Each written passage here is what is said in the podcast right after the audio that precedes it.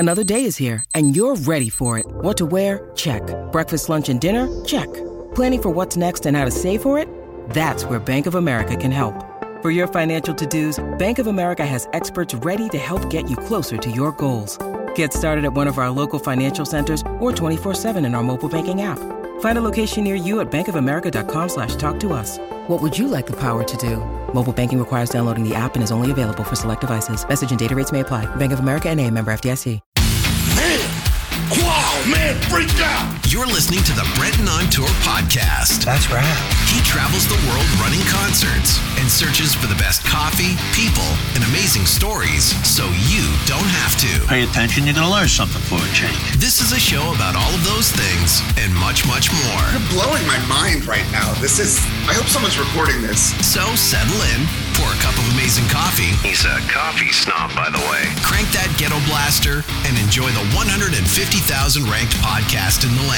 Ah, fake laugh. Hiding real pain. I think that's an exaggeration. It's the Brenton on Tour podcast. Any question? Here's BD.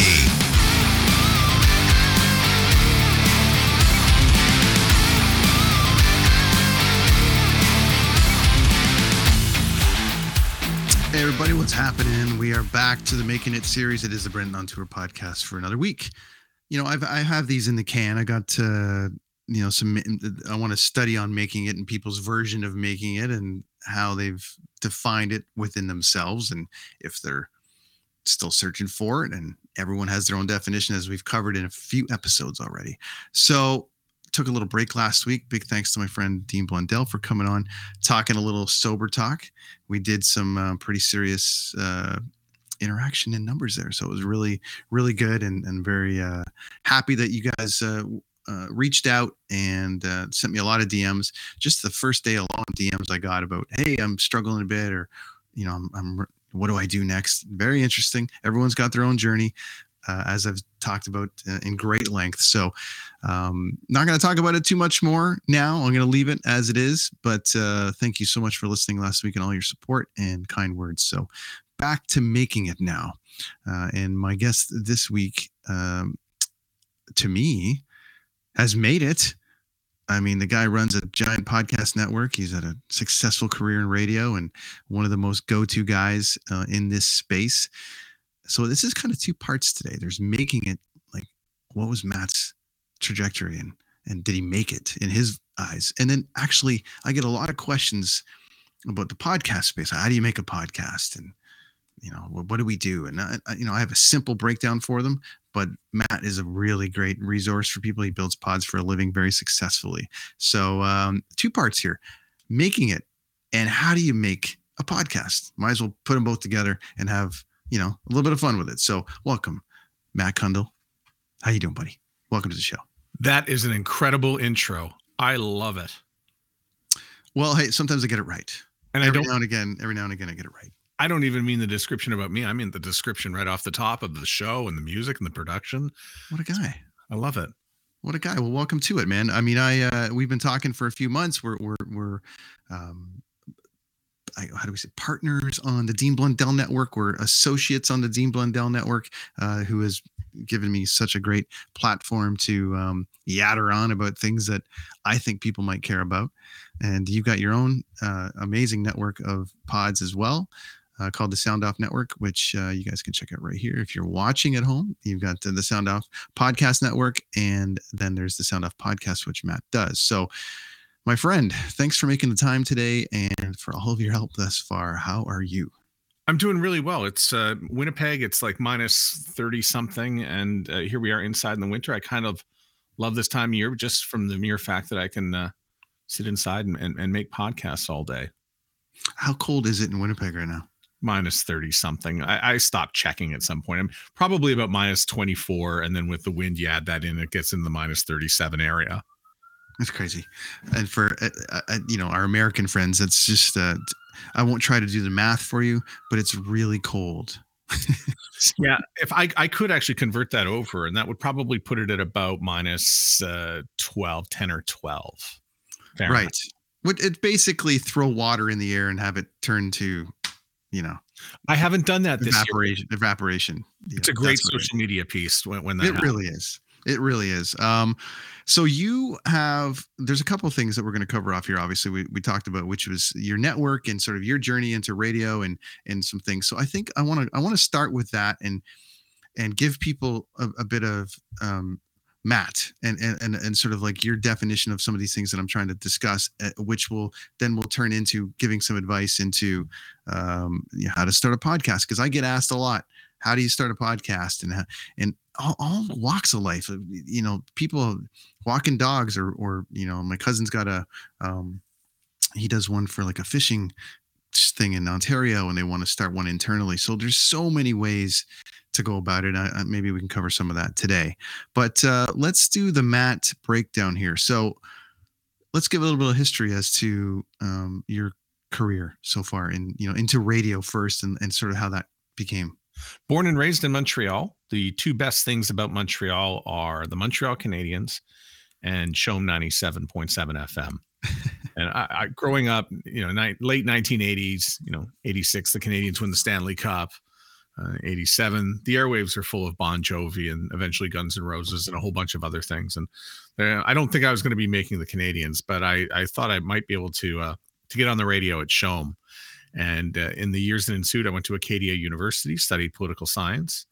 And I think all throughout, you know, when you're 18, that's when you really start to map out what's it going to take to really make it and what's that path going to look like. And I said, well, I want to get a degree. But I also, you know, want to find my way into radio and what would success be like? So I started to put little benchmarks in along the way. I said, you know, if by this age I'm doing this particular shift in this particular market, I will have made it, which is kind of crazy because when you do get to that benchmark, you really have to start thinking about what's next. So, you know, I think I probably would have been better off doing some longer term planning, but I did get on radio in the Annapolis Valley in Kentville, Nova Scotia.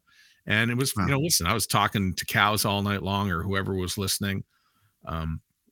There were people listening all night between 12 and 6. And most of them were, I mean, some had partied, but some were really up all night and doing things. And, you know, it's quite a nice audience and it's a great sort of playground to learn. You know, as the years went by, 1992, I graduated, went to Montreal. I got to work all nights at Shom and Montreal all nights. There's no place like Montreal after 3 a.m. I know Toronto at the time had a 1 o'clock closing time. That was, you know, that city had long shut down, but I think only Montreal and New York are the ones that are the cities that truly run all night. And, but from there, you know, again, doing all nights. So again, I had that goal, maybe it's afternoon drive in a top 10 market and got to do evenings in Edmonton at 100.3, The Bear, which is now, I guess, regarded as a legendary rock radio station in the country. It had just started at the time. And found myself doing evenings. Other people at the station, people like Jeff Woods, who a lot of people know as the voice of classic rock. And he was doing afternoons. And, you know, as things progressed by the mid-90s, I was doing afternoon drive and did that right through until 2002, moved back to Montreal to I really wanted to become a program director of a radio station. I had three kids. They were all under 2 years old. I said, I'm not going to be able to do mornings. That's going to be a little crazy for me and probably not a healthy lifestyle. So I chose being a program director where, you know, and I think being a program director really sort of led me into the podcast thing and, you know, how audio is assembled. How is it presented? How do we make it so that the most people are going to want to listen to it? And so, you know, going back to Montreal as assistant program director at Shom and then later, moved to Winnipeg in 2006 to be the program director at Power 97. Again, you know, program director, top 10 market. That's good stuff right there. In 2014 was restructured out of that position. And that's kind of the direction I saw radio going. And this is where I think I'd made it in radio and now I don't have radio. And I really kind of sensed I wasn't going back to radio. So this is kind of where you had to take stock and look around and say, okay, what's going to happen next? And honestly, I had no idea what was going to happen next. And I spent 2 years really trying to figure out what was going to be next. I did some radio consulting. I, you know, still sort of kept up my voiceover business and being a voice actor, but honestly, there wasn't much to do in that period. It was, radio at that time is funny because I didn't necessarily grow up with it per se. My grandpa had a radio show in Lindsay, Ontario, so I was always going down into the basement. You'd see the studio and the mic, and that was might have been the first cue. My dad was a musician, and I would see him playing and stuff. But that first cue of like a microphone in a little studio, it was cool, and that idea. Radio then entered my life. My cousin actually ended up working at Edge 102 in Toronto, and that's where I met, you know, Neil Morrison and Brother Bill and all that, you know, George and all those guys. I had known all the guys prior to Dean Blundell getting there. Actually, I'd known all those kind of people. And it was fascinating to me that radio at that time, at least growing up for me, 80s, 90s, radio guys, the DJs were everything. Like, we went to you guys for everything, you know, and this is even before the break of the net in 94, 95, like we went to you guys. It's only really, I think, in the last, you know, to me in my brain, like in the last maybe 5 years or 6 years where radio, and with all due respect to radio, but it sort of has lost its luster a bit from the standpoint of like, we still go to the radio guys for everything. I think in some of those markets, like Lachlan's show, probably I would say would have that. Jeff O'Neill in Vancouver, but you know, they have this audience where people look at them as their go-to and gods, but you guys have to move around a lot. You gotta like, what'd you lay out? Like 8 places that you've been to try to find your way, to try to find that way. Is that pretty common for radio coming through that time? It was like, you're working towards getting the morning, or you're working towards afternoon drive. What are those goals for you guys at that stage? I think you just move to the next spot, and the next spot may not be available in your market. So if you want to be doing mornings in Vancouver, you can count the number of great morning positions on just under 2 hands. But how many really successful ones are there? Well, I want to do it rock radio. Well, you can't, because Jeff O'Neill's been doing that for a very long time, and he's done it very, very well. Mm-hmm. So, you know, maybe you want to go and to another market to do that. It's kind of where the job will sort of supersede the marketplace. But mobility is so important. It doesn't even, you know, matter in radio. It could just be in any form of entertainment. And we look at Tom Brady. Well, Tom Brady got a little tired of Belichick and eventually said, I need receivers and a whole bunch of other stuff. I can go get that in Tampa Bay. So a little mobility is going to help. And if you're open to being mobile, and I'll give you an example. I thought at one point in that period from 2014 to 2016, I think I need to move to Los Angeles if I want to be a little bit more serious about voice acting, to go and get voice gigs. That's where the video games are made. That's where the cartoons are made. And that's really where, you know, the planet was going. And I think between 2014, 2016, I was taking stock and going, wait. Audio is getting bigger. There's more of it being consumed. There's more of it being made. Can I not find a good radio gig? And I thought that was the disconnect for me. Oh, okay. So what I need to do is I want to do audio. First thing I did was buy this microphone. Second thing I did was buy that board. And eventually, you know, we got a light, and then we got another microphone in the corner, and we started to build out from that. So we know audio is being, I mean, we know what Gretzky says, don't go to where the puck is, go to where you think the puck is going to be so you can score.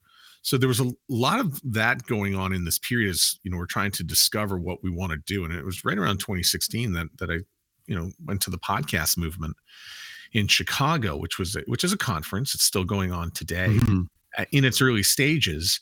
But I went and I said, what's this? What's going on here? So everybody had a microphone and everyone's recording stuff, and people were kind of joyous and fun. And yeah, there were beanbags, and there were a lot of hipsters, and there was, you know, a lot of millennials doing their thing. But I thought, okay, wait a second. This is familiar territory for me. I looked at it as pond hockey, that I can skate around this pond. I can keep the puck on my stick because I know what I'm doing with audio. I don't know where to score, but when I find the net, I'm going to take a shot and score. And so that really opened me up to the possibilities of what podcast is. And a few weeks later, the Soundoff Podcast was created. I remember Todd Hancock was one of the first ones I knew that was into that space, and Neil and Danger, all out here. Like after the big Sea Fox purge happened back in whenever that was, they all kind of tried it. The history on the podcast side, you'd have to let everyone know. I mean, they've probably been around a long time in some form or another. They're called podcasts now, but we've all listen to audiobooks or some kind of thing for a long time. But what do you like this craziness of just everyone's got a pod, quote unquote, you know, here we are, some asshole that like me who drinks coffee and has a podcast now. You just kind of, everyone has one. Why is this surge so crazy? Is it an information, like everyone just wants more and more and more, or is it just because of more platforms, or there's just more talent out there? It's unbelievable. There's so many podcasts, but in a good way. I mean, yeah, you go back to 2004, the first podcasts were out there, and you know, we're going to put some, it was basically hooking audio up to an RSS feed, and it really hasn't changed much to this day, because that's essentially what we do. You know, a little bit later on, Apple got involved, and I want to, you know, say that Adam Curry, who was an MTV VJ at one point, he is regarded as the podfather, but this guy is just so technologically, you know, has this vision. But I think it was, you know, it was Apple that really, their involvement was saying, hey, we're going to put this on iPods, and because we really think this is something interesting. And so, you know, credit Steve Jobs to that. And that's why Apple today still has a lot of podcast listeners and is big in the ecosystem. 2015, Serial came out. A lot of people were quite, you know, captivated by that. A lot of credit goes to public radio, NPR and CBC and BBC for getting into the space. And, you know, it's a lot of talking and storytelling that goes on. So they're at the forefront of this stuff. So it's really been sort of an escalation of good things to get us here. There really hasn't been a big podcast hit created since Serial in 2015 that sort of brought people into listening to podcasting.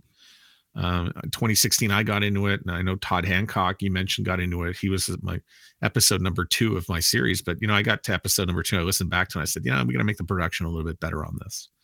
And, you know, here's radio guys who are doing a podcast. And, you know, I think the goal for me was to go out and say, what does radio have to do with podcast and vice versa? And it took a number of years to really figure out that they don't have a lot in common. Well, I noticed like when you listen to sports radio or something, you know, up probably 6 years ago, they were, hey, check out the pod. Like they would just take the radio show and throw it up into an audio form that you could listen to while you drive. Which that is still pretty new to, I think, in the ecosystem, because I didn't hear about that. Like if you didn't listen in the afternoon, you missed the show. Now you can catch everything. Almost everything that everyone does in media is put into podcast form in some way or another. And as you've pointed out and helped greatly on, you know, there's plenty of opportunity for revenue, and there's plenty of opportunity for chances to make money in an unconventional way, really, in a new way to get your voice out and monetize it. And I'm amazed that more people actually don't, for the amount of pods that are out there, I'm amazed that there aren't more people doing it that are in media. There seems to be a reluctance to dive in still from some old school media people. Because it's hard. It's really, really hard. And I mentioned sort of the difference between radio and podcast is it's immense. So if I were to go into a radio studio and do a show, traffic and weather are all pretty much done for me. All the commercials are set. You know, the music beds play. Music is all set. So over 60 minutes, I'm going to talk for 6-7 minutes, maybe more if it's a morning show. Mm-hmm. And then all the other stuff is taken care of it for me. It's all been taken care of for me. So now it's podcast. It's wide open. It's a blank canvas. I've got to go and get all the sounds necessary to keep a show moving forward. Yeah. It's going to not be listened to immediately. It's going to be on demand. What if somebody listens to the show 30 days from now? What if it's 60 days from now? Is it still going to be relevant? And how do I make that to be still relevant? So there's a lot that goes in. And listen, I'm not saying radio is easier or harder. The hardest job in media is to do a morning show like Jeff O'Neill does 5 days a week, 4 hours of live content. The second hardest job is to do a successful podcast. You know, it's funny you say that, because when you listen to Jeff's show or Locke's show, it seems like it's on autopilot. I know there's a lot of back end production, and possibly it has to do, and I don't listen to Locks all the time because I'm on a different time zone.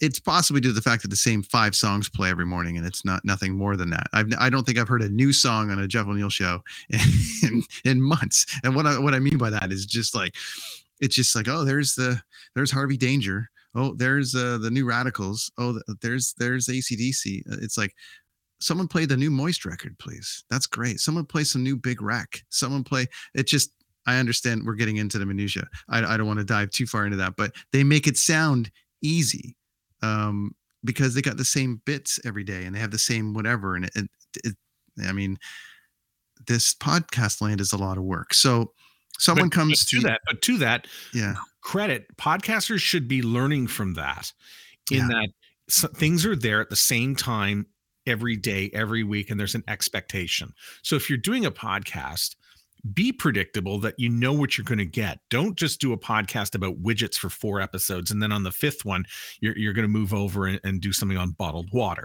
So stick with that. Also, consistent releases. Lachlan shows up at the same time every day for a show. Everybody knows it starts at 5:30 or 6 a.m. and it ends at a particular time. And at 8 o'clock, you're going to get this. And at 9 o'clock, you're going to get that. Those are expectations that are given to people with a listener. It's a rapport that is created. And why do podcasters fail? It's because they do different stuff and different things and go willy-nilly and think, oh, it's my show and I can do what I want. Well, you can, but don't expect the listeners to be there for that.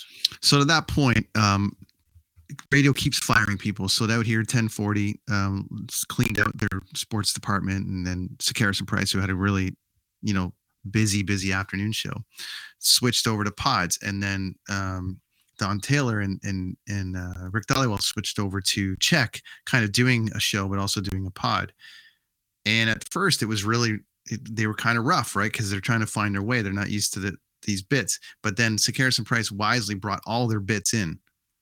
And so to that programmed listener, that seems like the way to go. Like, you don't want to listen to Sakaris and Price, to your point, and have it be completely different. You want it to kind of be the same and familiar. But somebody like myself, for instance, that had to build this thing from the ground up, scratch up, no following, no anybody, no anything, really. You're clawing out one person at a time. I had one download. I'm like, whoa. And then I had 8, and then I had 40. And then it was like, great. You see progress as you go. So it's daunting. How do you tell somebody that says, hey, I walk dogs for a living and I want to start a podcast about dog walking or whatever, or I've got the best, I've got a Star Wars podcast that only talks about the stormtroopers. What do I do? Whatever it is. There's no bad idea when it comes to a pod if you've got an audience. But how do you tell someone as simply as possible, start, and this is how you do it? So the reason why a lot of people want to get in and do podcasts is because audio is very powerful. But what's really hard about it is creating great audio. So ask yourself before you start anything, what's in it for the listener? And it has to start and end with that. You can't start a podcast because you want to grow your dog walking business. You can't start a podcast because you think you're going to be, just famous and I'm going to just, build my brand and people will like me. You really do have to put something out there that's going to be for the listener. They're giving up their time to listen to this. They're going to be giving up space on their phone. And I think you need to be conscious of it. And it's, maybe you got like 3 episodes in mind, but what's episodes 4 through 10 look like? And what are you going to talk about? And how's the listener going to consume this? And how long is it going to take to put together? So there's all these factors you need to put in when it comes to starting a podcast. I think a lot of people underestimate how hard it is, not necessarily to put out a podcast, because anybody can just, you can sign up on Anchor for free, and you can maybe get on an easy plan with Libsyn and put out some audio, as it were. You can go testing, 1, 2, 3. Yeah, of course, you can go out there and do that. But what's really hard is creating a successful podcast.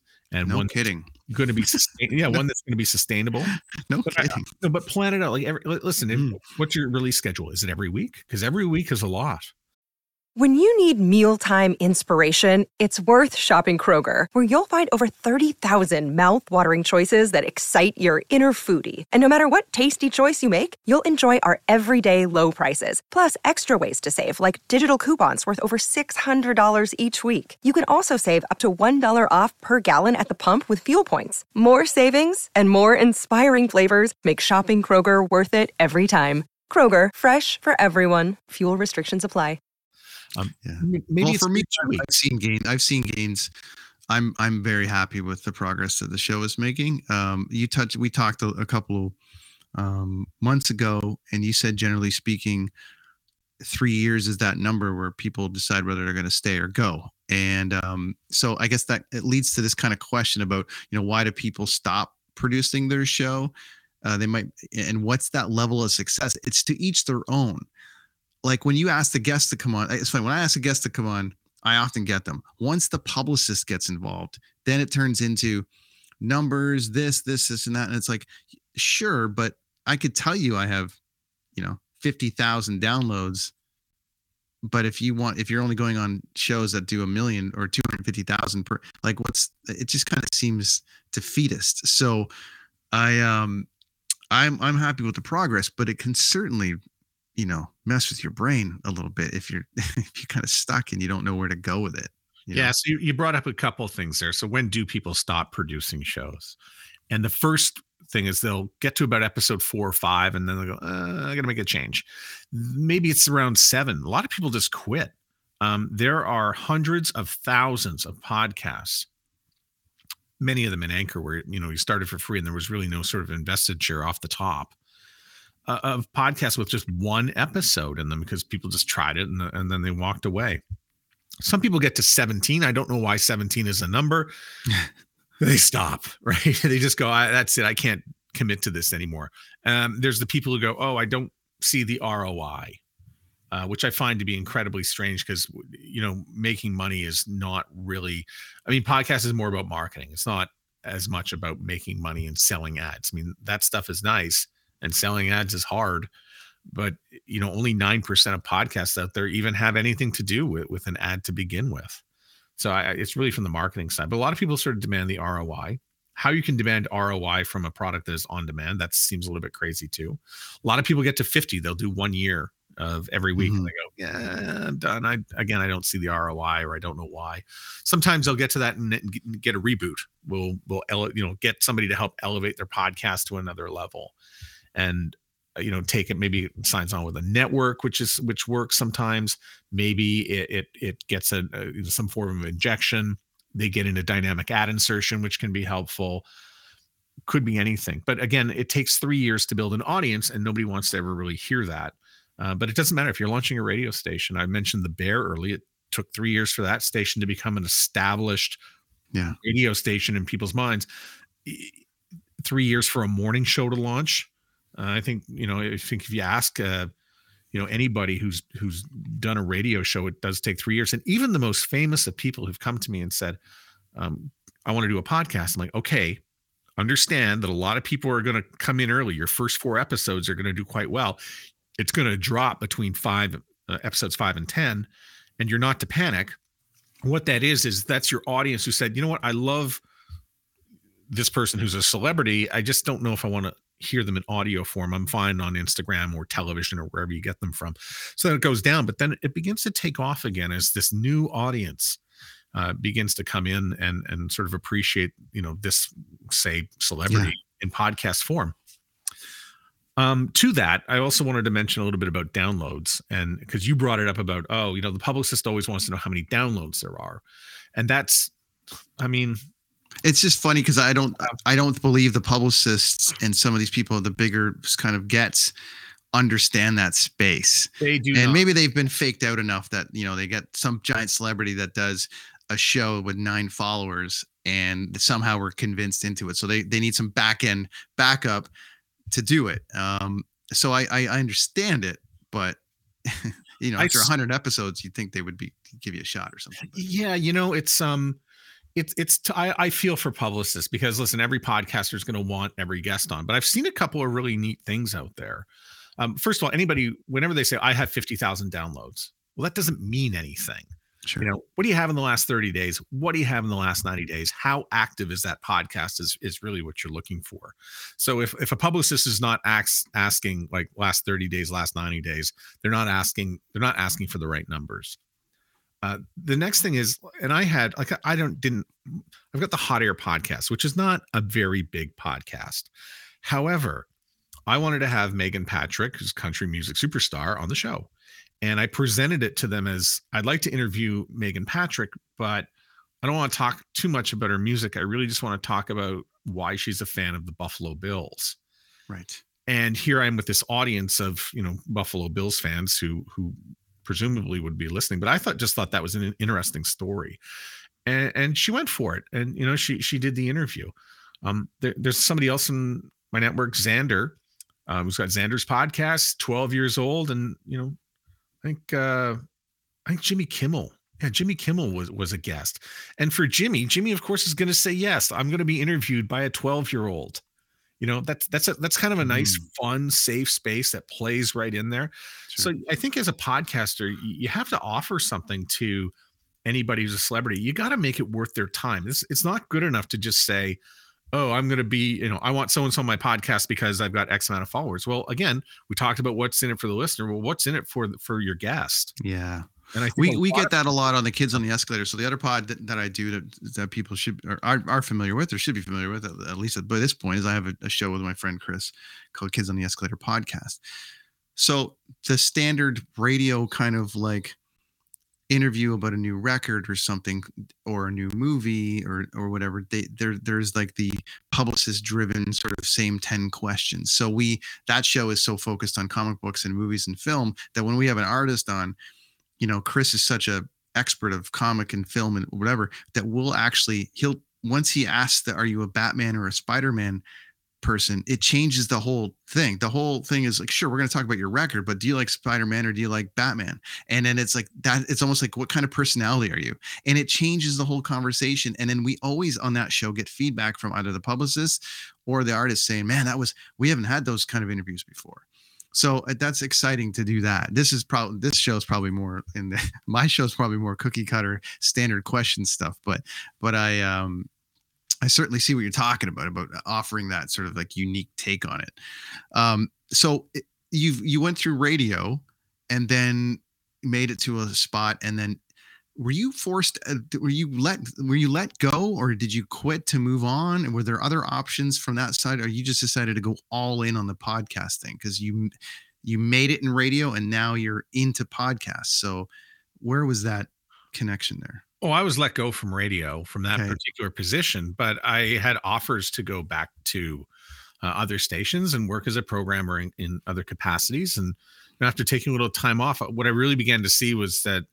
Do you want to work in radio and play in their rules, which I think we've already discussed, you know, have changed and doesn't have the same connection level, or do you want to go and do the future? And I really think that podcasting is the future.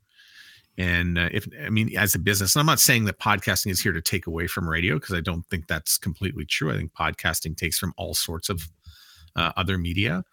But this I thought was expanding and growing and the future. And so I put my chips into that side of things. But I had some wonderful discussions with radio people about some dream jobs in 2016 and 2018 to work at some really, really nice radio stations. But inevitably the decision was, I'm not going to do this, because if I spend 2 or 3 years doing that, I'll have missed growing my company, which I really began to sort of feel was onto something around 2018. And I think that moment happened somewhere in a yoga class when Marla Barr, who is, she was affectionately known as the Detox Yogi, but started a podcast. She wanted to start a podcast called Your Wellness Journey. And I said, okay, let's see what we can do. And the more we talked, and we came up with a concept, and she became my first client. And then 1 became 2 became 4 became 8. And things began to really evolve from that. And then, you know, when the pandemic hit and everybody wanted a podcast, that's when the company went from 12 to 30 very, very quickly. And you got a lot on there. There's the Soundoff Podcast. I'm putting that logo up now. It's called the Soundoff Podcast Network. Matt's got his own show called the Soundoff Podcast. Predominantly, what does that show cover? The Soundoff Podcast. So great question. We talk about, and if you go back and listen to episode 2 with Todd Hancock, and then you listen to 5, and then you listen to 30. The sound is really loud. It sounds like radio. It's a little obnoxious in presentation. You know, I was trying some things with benchmarks, and, you know, in the end, the show really had to evolve into stories. And it's the stories of people who are in radio, sometimes podcast, sometimes voiceover. It's the people who would come into contact with my company. And so it is a branded podcast. I never meant for it to be one. In fact, when I started it, the company was called Matt Cundall Media and didn't become the Soundoff Podcast until 2 years into the podcast, at which point the company got named after the podcast, which is kind of interesting.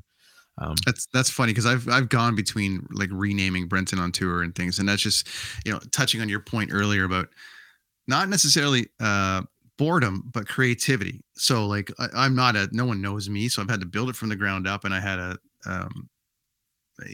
segments, coffee, music, travel, life. And my initial plan was to run through those 4 segments in 10 episode parts and then start over. So do 10 coffee, 10 music, 10 travel, 10 life, go back and program the audience to be expecting those. And then it kind of moved to a different direction as more guests and different kind of things came on. So it's interesting that you with your expertise and stuff had to make the adjustment, because I see that ahead going, maybe I have to adjust the name of this podcast.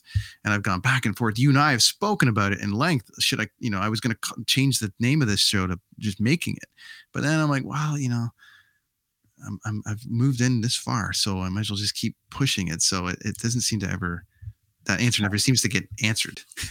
And that's not only because your show has changed, but the landscape has changed. So 2018, Google showed up and said, okay, we're launching Google Podcasts. And then Google started to do this thing with whereby they started to identify websites that have a podcast. And so if your website was structured properly with episode pages and as well RSS feed being attached to it and a bunch of other things, it would begin to, so that if you just type in, your name, oh, look, there's a podcast here. So now it's even offered in the search results of it. So, I mean, it's not just you. It's sort of the landscape around you that has really changed. And listen, it's exciting. Some mornings I wake up and I just find out that, oh, Amazon has decided to get podcasts. Well, now I've got something to do today. I've got to find a way to get 20 podcasts into Amazon Music by high noon today. Email all the clients back and to say, listen, there's been this change in the business and, we've got you at the front of the line.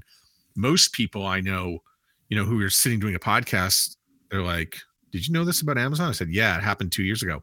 Listen, some people are still saying subscribe on iTunes. Well, iTunes was gone in 2018. Okay. And Apple even sent a note to podcasters saying, please don't say iTunes anymore. We are now Apple Podcasts. Yeah. And the subscribe button disappeared from our phones last April. It's now a follow button. You can subscribe on Google and you can follow on Spotify and Apple, but your a lot of people have not caught up with the vernacular, but it's not their fault. They don't know. Right. Well, it constantly changes, as you said, because when I started on this, my first podcast was done on my phone in a hotel room in England. Okay. And then within probably a week of that, I was like, I got to get a mic, and then I got to get an interface. And then I was like trying to find ways to record on the road. And then, just what's come along over the time, I was like, okay, I'd mastered this program. And then Zoom comes along and you're like, wow, we can do podcasts on Zoom. So then Zoom comes along, but then I'm like, I do all that. But then it changes because you can't really do graphics. And then Restream comes along. And then Restream makes it easier. And then you try to master Restream. And then you come along and say, you got to change this. And I do that. And then we take, so for people listening at home, and I have that question about how to start a podcast, you record it, but then you've got to upload it into a program that'll send it out to iTunes. It'll send it out to Apple. It'll send it out to Spotify. It'll send it out to Google for you. And that's a process. Well, the whole Dean Blundell network, thanks to Matt, has switched over to a brand new system to do that. I thought I was really good on everything. It's completely messed me up, and I'm just catching up to it still and trying to, master that side of it. I feel like I can offer a little bit of pod advice, but then it changes every week. And you are the kind of guy that's staying on top of these trends and telling us now, no, you got to do this and you got to do that. And it's been such a big help. So I appreciate that. Yeah. And especially like if you, like I'm working with, 30, 40, 50 podcasts right now. There's so many toys out there. Your progression, by the way, is very natural. It starts with a phone, a recording, an RSS feed. We get a microphone and an interface. This is a very natural progression. Right. But you don't need every toy in the box. And I think there's a little bit of FOMO with a lot of podcasters who feel that they do. I think one of the biggest changes in the last year has been video.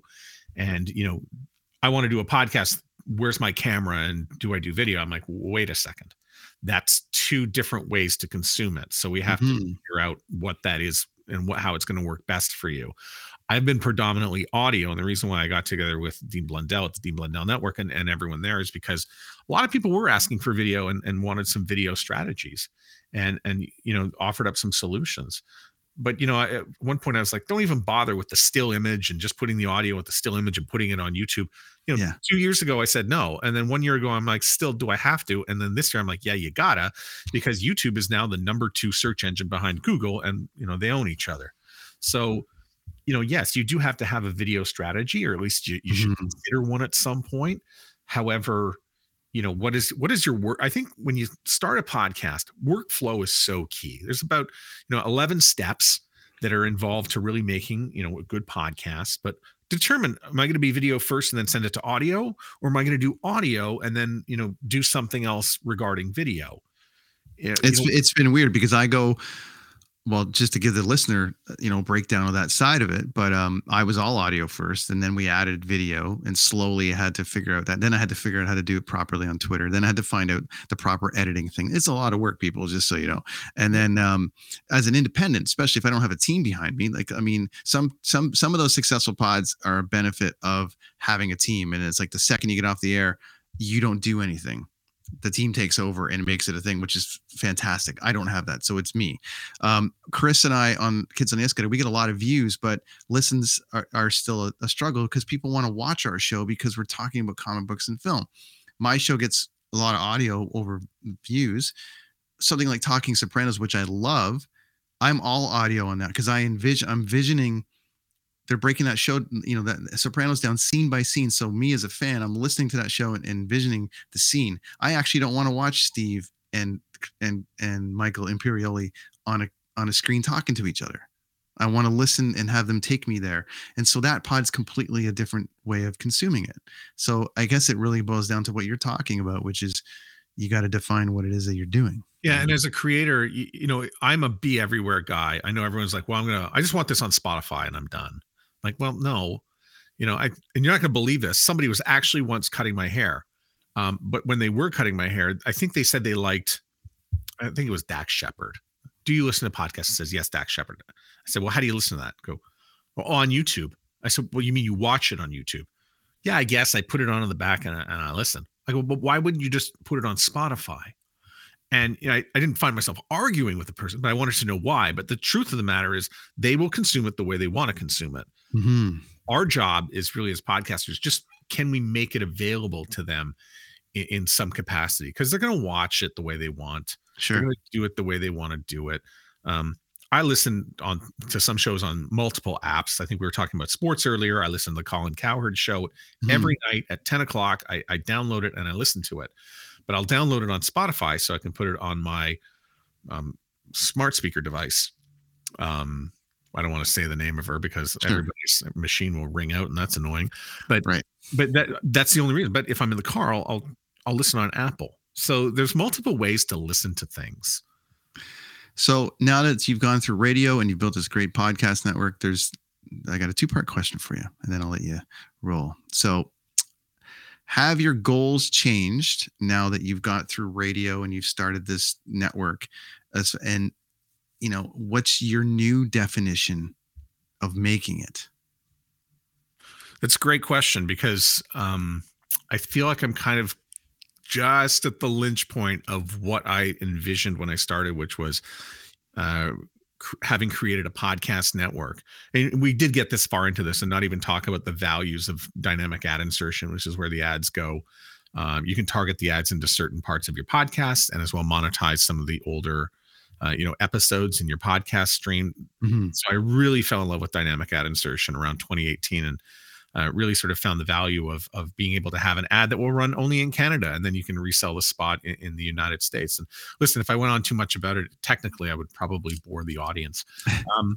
But I guess there is, you know, for 2022, the pandemic really did speed things up and change things, not only for, you know, for me and for, you know, clients showing up, but it also changed it for, you know, companies like Restream and Squadcast and everybody who put toys out there. And there's an influx of Zoom I'm still a firm believer. Do not use Zoom for your podcast. It sounds awful. I don't know what it's like when I can't define what it sounds like to listen to a podcast that's been recorded by Zoom, but I can identify it when I hear it, much the same way I can with identify porn. But you know, again, there's so many toys out there, going on, and the future is now that we built this up. A lot of it is, hey, let's build a fire and let's throw some crud on it and see where it goes. So making it for me has always been sort of growth year over year, but not hockey stick growth. And I think that's the big lesson, whether it's for my company, and maybe I'll judge it financially, maybe I'll judge it by, revenue or number of listeners or number of clients I have, but it's the same for downloads. Did it grow? That's all, even if it grew just a little bit, that's okay. 1, 2, 3%.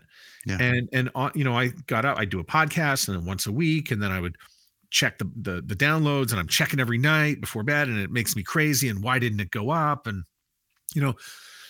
look at it in terms of 30 days and 90 days. That's the only thing you need to do. Good metrics, 30 days and 90 days. Did it grow 1, 2, 3%? That's great.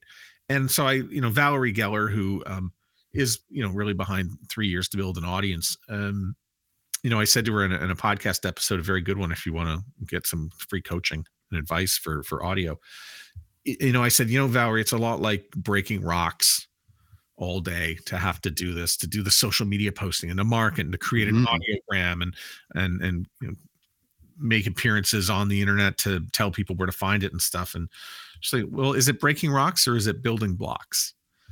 And it's building blocks, and it's slow and it takes time. And, thankfully I've got a partner, my partner, Avery, she's just, says, do you remember that time in 2015 where when you were like, didn't have any of this stuff and really didn't know where it was going, and your company had revenues of $10,000 and $15,000 a year? And I'm like, yeah. And that wasn't even podcast money. That was like consulting money and some other crazy stuff. So, look how far you've come. And it's a slow process. And did it grow? And are you happy with the growth? And that's it. Don't go looking for any hockey stick growth. If you're thinking your podcast is going to start bringing millions of people and money in, it's not. It's a slow process. Building blocks. It's a building block. Final question for you: has Matt Kundle made it? He has. He's done very well for himself. I'm actually. Thank you. And again. I'm 25, 7 years, 7 years is, I think in whatever it is that you do, 7 years, there's something to it. So I sort of looked at 7 years being on a radio show. That's a lap around the track in terms of like listeners and a generation of listeners. Yeah. If you get a second lap around the track, that's two generations. Cause I know some radio shows have gone 14 years.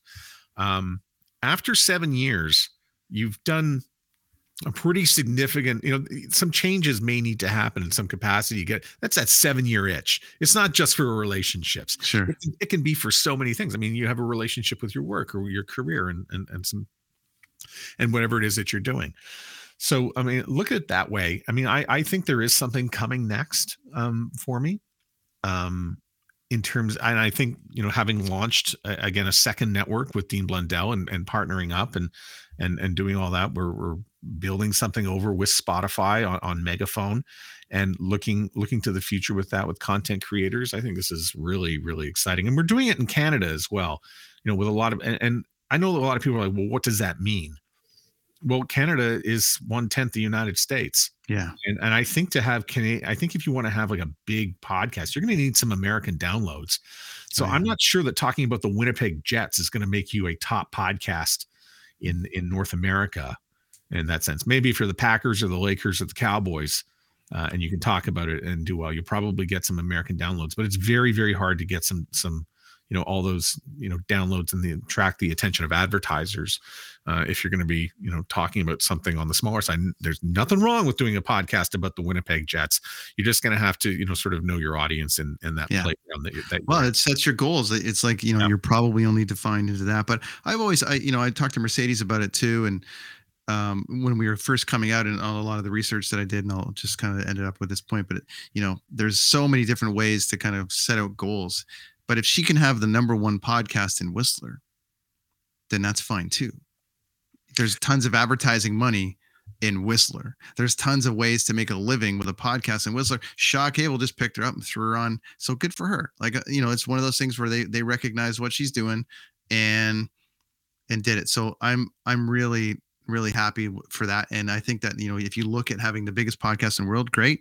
If you look at having the biggest podcast in your little town, then take all the advertising out of that little town and have the biggest podcast in Winnipeg, whatever is going to be for you. But as long as you're doing it to be creative and entertain yourself, you should be able to entertain everybody else. And nobody does it better than you, my friend. And I appreciate you coming on today. Thanks. I mean, it's so true. It's not about having the biggest audience. It's about having, you know, the right audience. Dedicated. Okay. Where can everybody find you online and all the good stuff, my friend? You can see all the podcasts are over at soundoff.network. And my podcast is called the Soundoff Podcast. And you can find that, anywhere podcasts are available. Although I'm not supposed to say that because it's a bit of a trap word, because if somebody wants to go to Facebook, there's not exactly the podcast there. But listen, and you've got some great stuff on your Soundoff podcast show. Anybody that's interested in starting a podcast or going down that road, Matt interviews tons of people that can help you with that process. And you never know, maybe you'll build something and get added to his network one day. But that's Matt Kundle.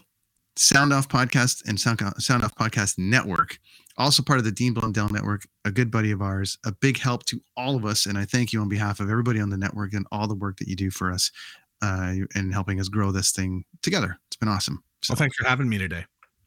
No problem, buddy. That is the Brenton on Tour podcast for another week. Join me next week. The more people that are making it, their definition of making it, what's theirs, what's yours, whatever it is, friends, do it your way. So that's it for this week. Thanks, everybody. It is your favorite girl. That's right. It's the Allie Mars, the one and the only. Everyone else just ain't me. I am the host of Welcome to Mars, a lifestyle podcast where nothing is off the table. I have come a long way from sex and dating and have transformed the new vibe to all things lifestyle. We still talk sex, but I'm more interested in the journey, where people have come from, how they made it, and where they're going. Subscribe or follow to a brand new look and a brand new era. Welcome to Mars. Subscribe or follow on Apple, Spotify, Google, or at theallymars.com. Because even with the new look, I'm still that same bitch you love to hate. The Podcast Super Friends is a monthly meeting of five podcast producers. Hi, I'm Catherine O'Brien from Branch Out Programs in Baton Rouge, Louisiana. I'm John Gay from Jag and Detroit Podcasts. I'm Matt Kundle from the Sound Off Podcast Network. I'm David Yes from Pod 617, the Boston Podcast Network. And I'm Johnny Peterson from Straight Up Podcasts.